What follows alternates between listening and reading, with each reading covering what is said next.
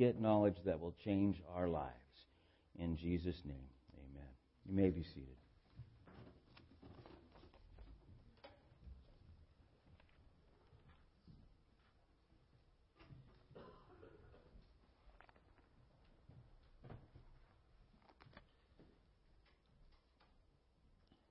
We've been talking about spiritual disciplines over the last couple of Sundays, and will be for through the summer weeks. Spiritual disciplines, talking about the ideas of, I think Paul puts it best, as the putting off and putting on. In other words, spiritual disciplines is talking about the things we do to strengthen our walk with Christ, to draw close to the Lord. And so we've been looking at different aspects of that. And we realize that this is something that we do on an individual basis, but we also do it collectively together. And so this idea of putting off and putting on, you can look in Ephesians 4 and Colossians 3 where Paul says the idea of putting off the things, basically putting off the things of the world and putting on the things of Christ.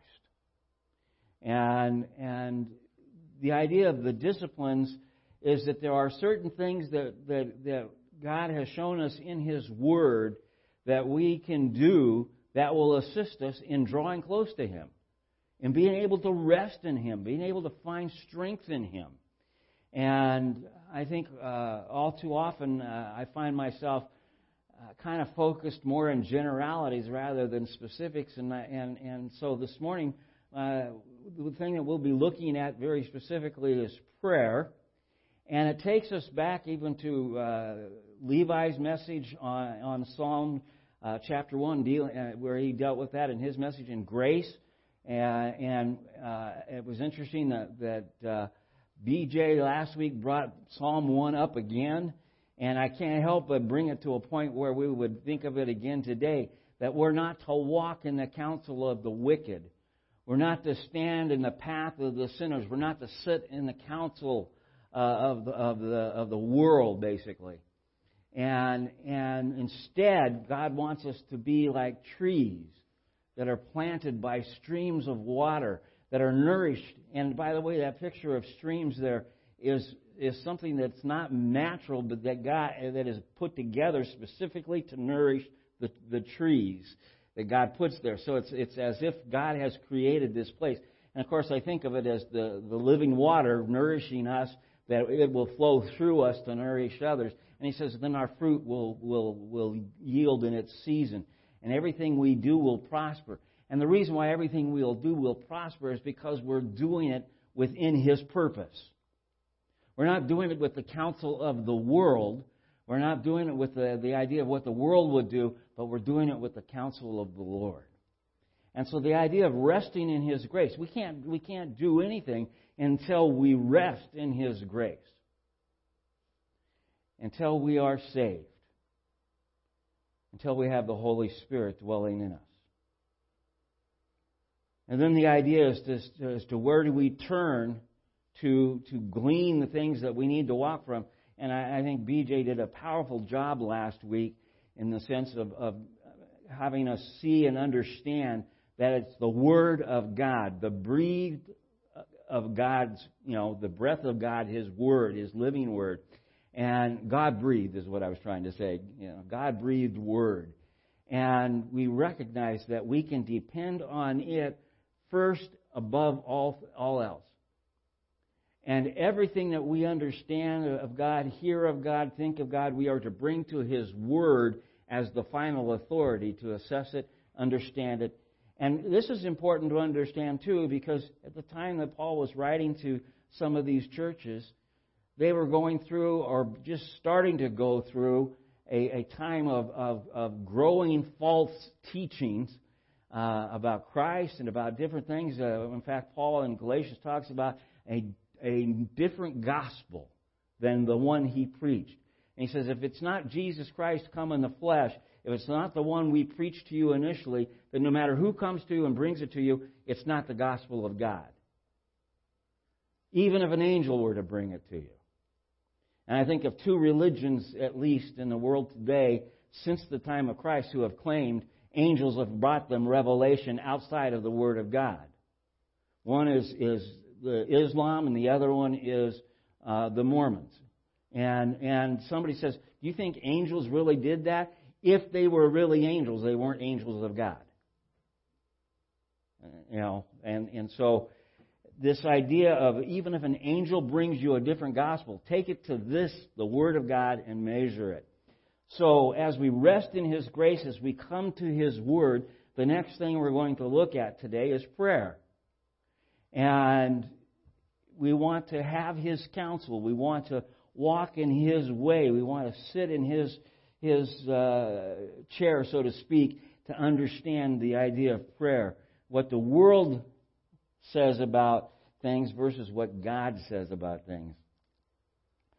I was just trying to figure out how to put this together. You know, is the idea of discipline, you know, is remembering that this is something that God uses to build us, to strengthen us. And the word is appropriate to discipline, to disciple, to discipline us. And I wanted to make sure as I was going through this that we don't take that in any negative connotation, but in the most positive way. That God's doing this to encourage us, build us up, and strengthen us in our walk. So as we look at prayer, one of the things that kept coming up over and over again as a question and something that we strive to answer, and I think is the idea of if God, and I'm saying if, only in the way that Paul would use it, we really should say since. Okay? Since God is sovereign, okay? But I'm going to do it with the idea of an if-then picture. If God is sovereign, then why do we need to pray? I mean, if He's sovereign and He's got all things, figured out, He knows the end from the beginning, and He, He uses words like before the foundation of the world, He put the plan of salvation together. If all of this is the case, then why pray? And I've already seen three people go like this, meaning it has something to do with us. And I was thinking, one of the things, and I was reading an article by R.C. Sproul, and he said, prayer is for God's glory and our benefit. In that order. God is to be glorified, and it becomes something that will ultimately benefit us. And so again, this idea of why pray and something that John Piper wrote. Prayer has a function like that of preaching. You could say the same thing about preaching. If God is sovereign, why do we preach? God has chosen in His wisdom. By the way, His wisdom is perfect, omnipotent, all-knowing.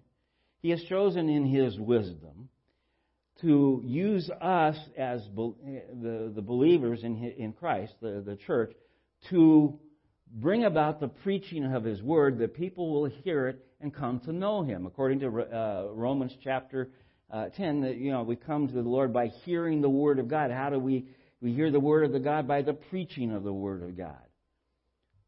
Okay, and prayer is a parallel to this in the sense that God has called us to pray as well as to preach. And He uses it in a way as to have a relationship with us, to be in communion with Him, to be able to have us come to know who He is. He already knows who we are. He knows us better than we know ourselves. I was going to try to pick. I'll pick on you, Alan. How many hairs on your head? Count your chin and your mustache too. I know how many hairs on your head. We already all know the answer. We don't know. He doesn't know. I don't know how many hairs on my head, but God does. And not only mine, but everyone in this room. Not only everyone in this room, all people, period.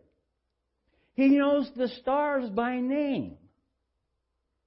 And we know, thanks to these things that we send out into space, and that's the end of my technology, that they take pictures and they come back and show us that there's a lot of stars out there. You know? He created them and He knows them by name. He knows each of us by name. He's known us before the foundation of the world. David says He knew us in the womb. I mean, you talk about someone who knows us. Okay, so when we're coming to prayer, we come to worship Him. We come to acknowledge Him. We come to, fellowship with Him. I think of the song, we come to walk in the garden and tarry there a while with Him. So the obvious prayer that we would look at would be the model prayer found in Matthew chapter 6, the Lord's Prayer. I think it's Arthur Pink that says it should be called the disciples' prayer because it's them who asked, how do we pray? And Jesus taught them, this is how we pray. So we pick up in verse 7, and when you pray, do not heap up empty phrases as the Gentiles do, for they think that they will be heard for the many words. Do not be like them, for your Father knows what you need before you ask Him. Pray like this. Our Father in heaven, hallowed be your name. Your kingdom come, your will be done on earth as it is in heaven. Give us this day our daily bread and forgive us our debts as we have forgiven our debtors. And lead us not into temptation, but deliver us from evil. And if you're using the English Standard Version, you'll find a footnote, and it's down at the bottom. For yours is the kingdom and the power and the glory forever. Amen.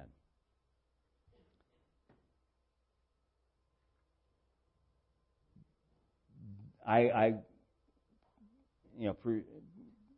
precursored this with the idea this is a model prayer. Is there anything wrong with saying it often, just the way it is? No. Is it necessary to say it just the way it is all the time? No. It's a model. It's to show us the things that God says that we can bring to Him in prayer. Is this everything about prayer? No. Okay, make sure you have that. But still, within the framework of this, we see, like in verse 9, the acknowledging of His sovereignty, that He is to be worshipped. Hallowed be thy name. Our Father in heaven, hallowed be your name. Your kingdom come, your will be done. In other words, it's His kingdom that we're calling for. And we're asking for His will to be accomplished. Now, that automatically is in direct conflict with my nature. I am asking for something other than my desires to be accomplished here. Although, as we draw to the Lord in prayer, as we grow in the Lord, as we walk with the Lord more and more, this becomes less my issue as I see His will and desire it more. But we want His will to be accomplished. He does tell us to give us, to call for Him to give us our daily bread. And I was thinking that I believe this is literal, but I also believe it's spiritual in the sense of His Word especially. And then to forgive us. And I do have to say the other part because it's there. As we forgive others. We are called to forgive because God has forgiven us. And he goes on in verses 14 and 15 to talk more about that. And then finally, God, don't lead us into temptation, but deliver us from evil. In other words, God, don't let evil have its way over us, but we want your kingdom, your power, your glory to rule over us. The idea is, as we look at this prayer, is that we want to be transformed. We don't want to be the people that we were before Christ came into our life, before we were saved, before the Holy Spirit was there, Before the Holy Spirit was there, I read the things out of the Word of God, and I didn't understand them, and I didn't want anything to do with them. And when people shared them with me, I ignored them or mocked them. God took an incident in my life which shows how God can just turn things around in His perfect moments, perfect time, and something that He, before the foundation of the world, there was what we call an ordained meeting, or where God put this in my path. And I heard the gospel as if it were for the first time. And it was, in a sense, because it was the first time I began to understand. There's something different about this than I thought there was.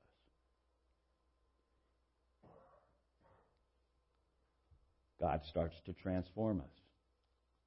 From the very beginning that we say, Lord, confess you with my mouth, and I believe in my heart that you are the Son of God. He begins to change us. In today's reading in Ephesians chapter 1,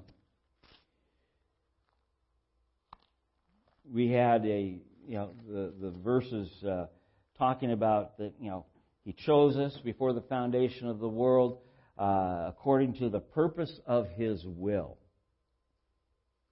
According to the purpose of His will. Again, it's that idea of His sovereignty.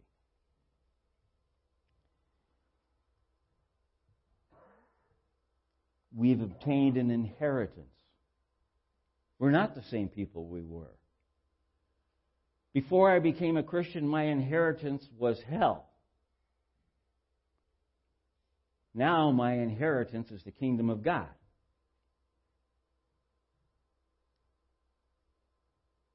I was far off. Scripture says, I was far off, but He has drawn me near.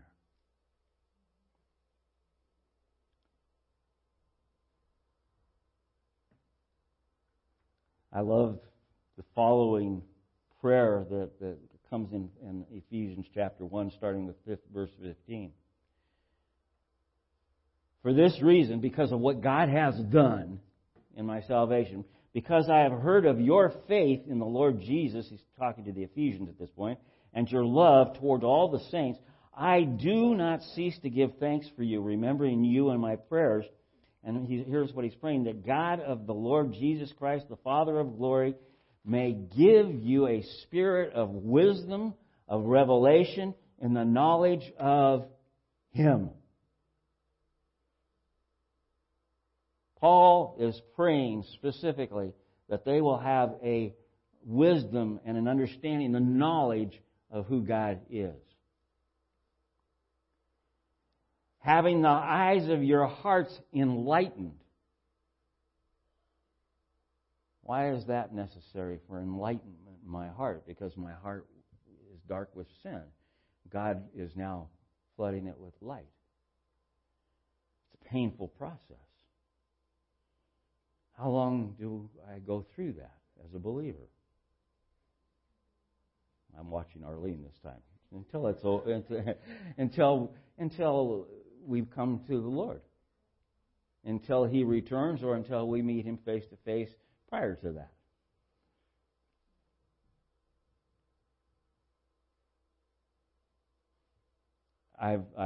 I've shared this before, but it's one of those things in prayer. As you're asking the Lord, and you're thinking, some of these things that are bothering me today are things that didn't bother me 30 years ago. Why are they bothering me now? It's because now God can finally get to them. And I've shared my picture before, an artichoke, the leaves of an artichoke. God pulling off the leaves of the artichoke, which are the obvious things, easy to pull off. Some of them are the rusty, crusty beginning of of my character, and then starting to get to the more serious things. What's the goal? To get to the heart. And so we get all the leaves off. Some of them start coming off fairly easy. There's a season in your life where it seems like you can grow, and you read, and you grow, and you read, and you go into Bible studies, and everything is working. And all of a sudden you come back to another hard spot. And it feels like you're not gaining anything. If anything, you feel like you've taken a step back.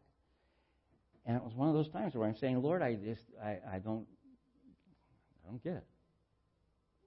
He says, well, now we've come, and this is the way I heard it. He says, we've come to the heart of the matter.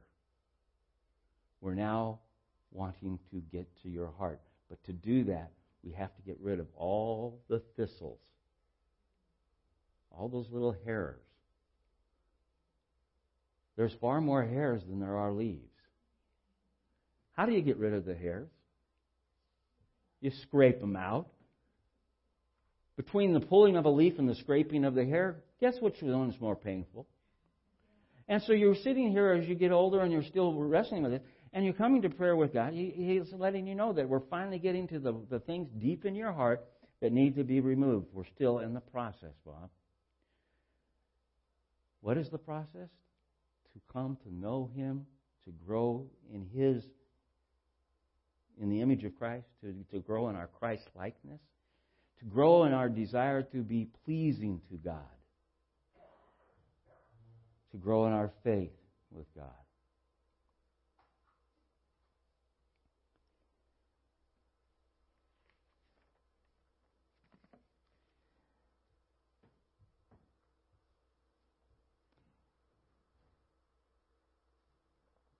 There's another prayer that I want to share with you this morning. It's found in Colossians chapter 1, and it's very similar in some words, in some ways, to what we had just shared. And it starts with the 9th verse and goes through the 14th verse. So Colossians 1, verses 9 through 14. And so from the day we heard, we have not ceased to pray for you. Again, Paul now praying for the Colossians, just as he prayed for the Ephesians, asking that you may be filled with the knowledge of His will. The idea of filled there is to be filled and continually filled. Okay, with the knowledge of His will. In all spiritual wisdom and understanding. So as to walk in a manner worthy of the Lord. What's the purpose that God wants us? So that we might walk in a manner worthy of the Lord. What does that mean? He's enlightening my heart. He's scraping it clean. He's bringing light into it.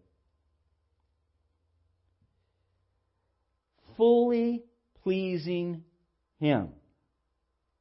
Hebrews chapter 11 verse 6 says that without faith we can't please God. So there must be something in this context that I'm thinking that we are growing in our faith. We are fully pleasing Him. I know that that has to be that my faith in Him, my trust in Him, my belief in Him, my resting in Him must be growing for it to be completely pleasing to Him. That's the goal, to walk in a manner worthy of the Lord, fully pleasing Him with our faith and trusting in Him. And then it says, bearing fruit in every good work. I believe he's referring to the fruit of the Spirit. We would look at the fruit of the Spirit from Galatians chapter 5, verses 22 and 23. Love, joy, peace, patience, kindness, goodness, faithfulness, gentleness, self-control. Yes, I read them off. Why? Because I get them backwards, forwards, and then I stumble over them. But the idea is that we allow these things to be growing in our lives.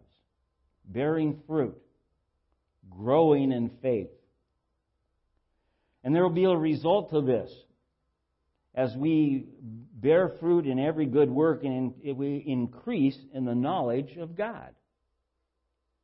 Isn't that where we just started in verse 9? That you might be filled with the knowledge of God. Now he says that you might be increased in the knowledge of God. The reason why I want you to be sure you see that is it's a cycle. In fact, I'm not originating this. The first time I heard it was from Ray Stedman. He was a pastor down in Palo Alto in the Peninsula area there of the Bay. And He was the one that was that pointed out that, you know, the first time I heard it, he called it the Colossian cycle. And he says, we seek the knowledge of God as the knowledge of God comes to us, as we're beginning to be filled with it, as we pray for it and beginning to be filled with it, we desire to have spiritual wisdom and understanding. Spiritual wisdom and understanding is the idea of the Holy Spirit in us, opening our thinking so that we're no longer taking our counsel from the world, but we're taking our counsel from God and looking at it from how God wants things to happen. And that's completely different than the way I thought about things in the world. And so as we look at this growing in wisdom and understanding, the idea is, how do we apply this knowledge? We need His wisdom, His understanding as to how to apply it. I have met people, and I've shared some of the stories that I've had over the years, that I've met were pastors who have been preaching the Word of God for a lengthy period of time. I'm thinking of one that I was going to Bible college with. Now, when I went to Bible college, I was going to a basic Bible college, starting with the ABCs. Actually, starting with kindergarten, if you will. And this man that was going, his name was also Bob, had been preaching in a church for 20-some years. He had his master's degree in theology. He understood Greek. He could take Greek words apart and put them back together in different ways and show me the different meanings and how it all came together. He could sit there from a Greek Bible and translate as he went along. He was really remarkable. And I'm trying to figure out, why is he in the basics? Why isn't he getting his PhD or doing that? And he told me, he said, because he had gotten his basics from a college that did not believe the way this prayer is talking. He did not believe that the Scriptures were the God-breathed Scriptures. He believed they were the legacy Scriptures resurrected with Christ, in the sense that they were what was resurrected, not the bodily resurrection of Christ, but a spiritual resurrection, a spiritual phenomenon going on. And he didn't believe they were good stories of a good teacher of how to live good things. One day he's studying the Word, and God opens his eyes, and he realizes he's been preaching a false gospel. He starts preaching the true gospel in the church that he was in and got fired.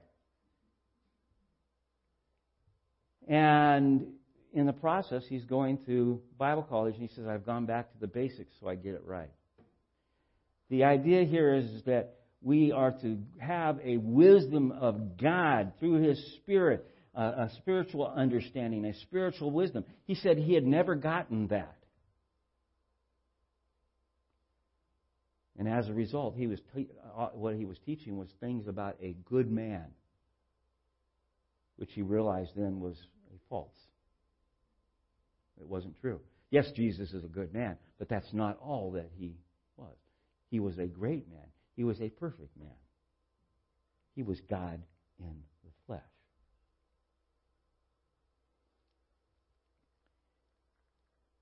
So as we bear fruit, we grow in the faith, resulting in increasing in the knowledge of God. This idea of being filled with the knowledge of His will, this growing spiritual wisdom and understanding, growing faith, basically as less and less world and more God.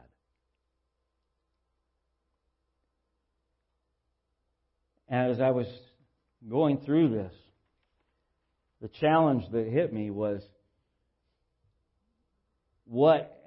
first I put it, what are we praying for? You know, I didn't personalize it. I could have done it the way I was told, you know, pastors, you know, the way, you know, what are you praying for? And you notice when pastors do that, how they do it this way, and there's a reason for that. I know this is a corny pastor joke, but the idea is that when you point your finger, how many are pointing back? So when we do it, we go like this. So there's none pointing back. All pointing at you. But the reality is that I had to rephrase this and say, what am I praying for? After walking in the Lord for, I don't know, since 1976, however many weeks that is. And, you know, and I'm thinking, it's still the same prayer. I still need to grow in the knowledge of God. I need to be filled with the knowledge of God. I still need spiritual understanding and spiritual wisdom to apply the Word of God. All the circumstances we go through as our life changes, we have new circumstances, new things, new tests of faith that we lay before the God, before the throne of God. And in a sense, sometimes we're going back and starting. It feels like kindergarten as we try to work through and say, "Okay, Lord, where is this taking me? Where is this taking us?" But the thing that really got me was within the framework of my prayer is the desire of my heart really nailed to the pleasing of the Lord.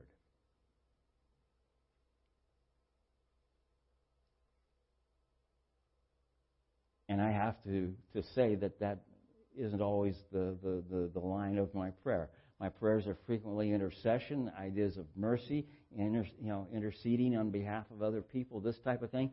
But this idea of wanting to have my life and the things that God does in me and through me be pleasing first to Him. You know, as a pastor and as a Christian, we can both get trapped in this idea of a pastor is expected to act a certain way, so my response to doing things is more to your expectation rather than to my yielding. Does that make sense? And as Christians, we can find ourselves doing the same thing. There's a certain behavior that's expected of us, so we yield that behavior, we give it, but it's not necessarily what's coming from our heart because we haven't really nailed down this part about why am I doing this. I want to be pleasing to the Lord. I want my faith in God to increase. People said, be careful as you're praying for patience because God will give you situations that you need, those things are going to come no matter what, okay? And I need to grow in my faith.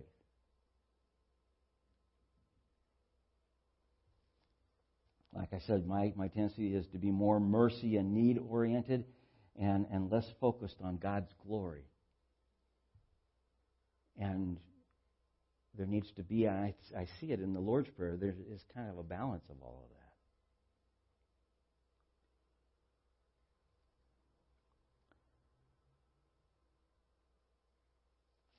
that. I guess I can come back to this idea that my desire for us is that we would be a forest planted by a stream of water, being nourished by God, yielding our fruit according to its season, and achieving the purpose of God, and therefore succeeding in all the things that we do. In other words, because we're yielding to God. Trees planted by streams. I come back to that psalm. Let's go back and look at Psalm chapter 1, or Psalm 1.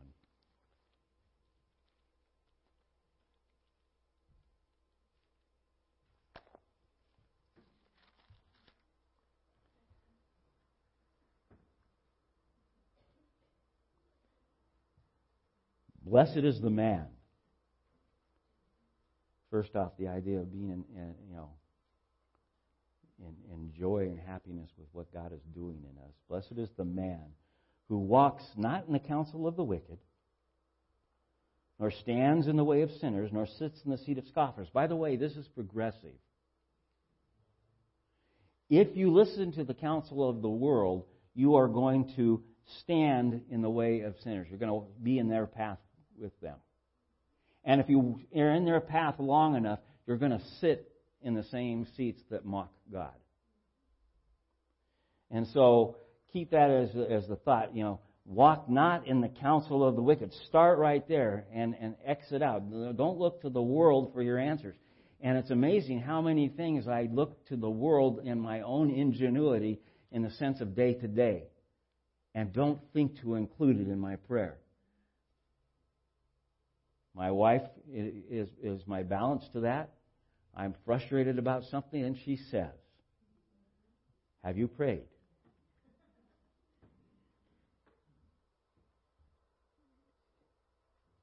Sometimes that phrase is one of those things that just cuts you deep because you realize she's absolutely right. And I was just looking for my keys.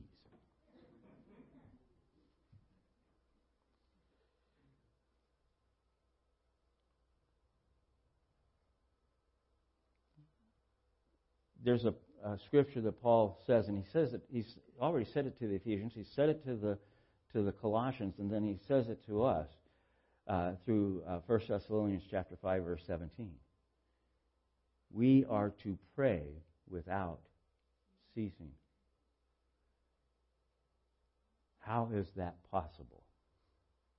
I look at Paul, and I was reading some things that were an indication of how difficult. When Paul was writing to the Colossians, for instance, he was chained literally to a prison guard. The temple guard, or not the palace guard of the emperor. The interesting thing was is that he looked at that as captive audience. And he said that the whole guard of the palace has heard the gospel, and some of them have come to know Christ. But I'm thinking, did Paul? He says he's praying for all these people. He's talking to other people. He's dictating, writing stuff. All this time, there's a guard standing there. And it's one of those things. Where did he find? And the idea of praying without ceasing, and you realize it's an attitude. It's a way of thinking where you are walking within the framework of being ready to pray at any moment, at any time, for anything that God brings across your mind.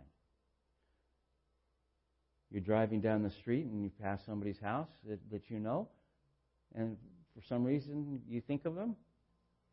The pastor that I went to when I was in San Jose, he called them bullet prayers. You just lift them up and say, Lord, bless them, or meet their need today.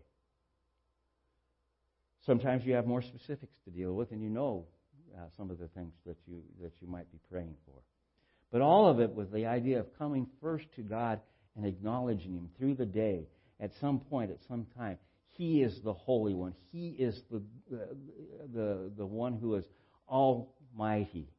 He is the one who is sovereign over all things. And we acknowledge Him. Hallowed be Thy name. We acknowledge that we want the things of His kingdom to be accomplished here. His purpose, His will to be accomplished. And somebody says, well, it's going to be accomplished. And I said, yeah, but I get to be a part of it in prayer.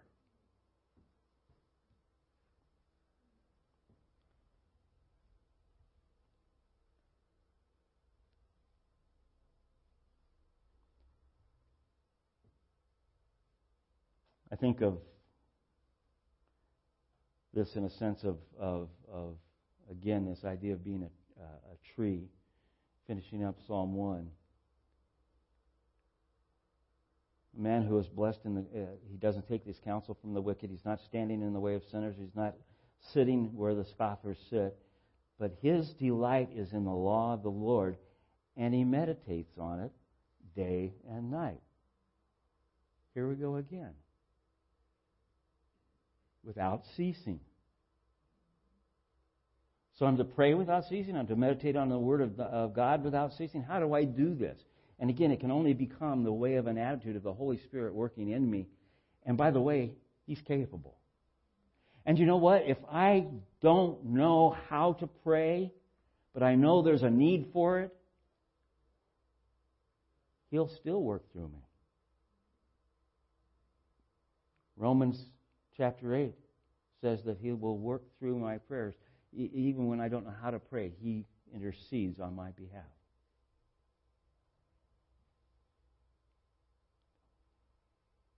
This results in me being a tree planted by streams of water that yields its fruit in its season, and its leaf does not wither. All that it does is it prospers.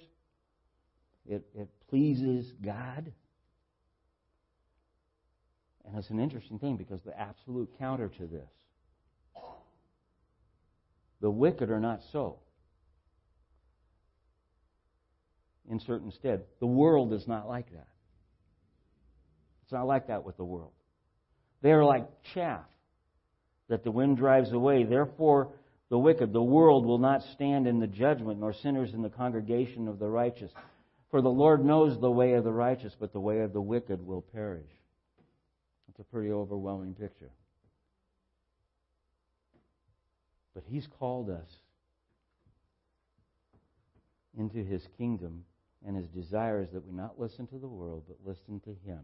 Seek His wisdom, seek His understanding, seek His counsel, and His desire is to nourish us as if we were a tree planted by a stream, His stream of water, His stream of living water, that we might yield our fruit in its time.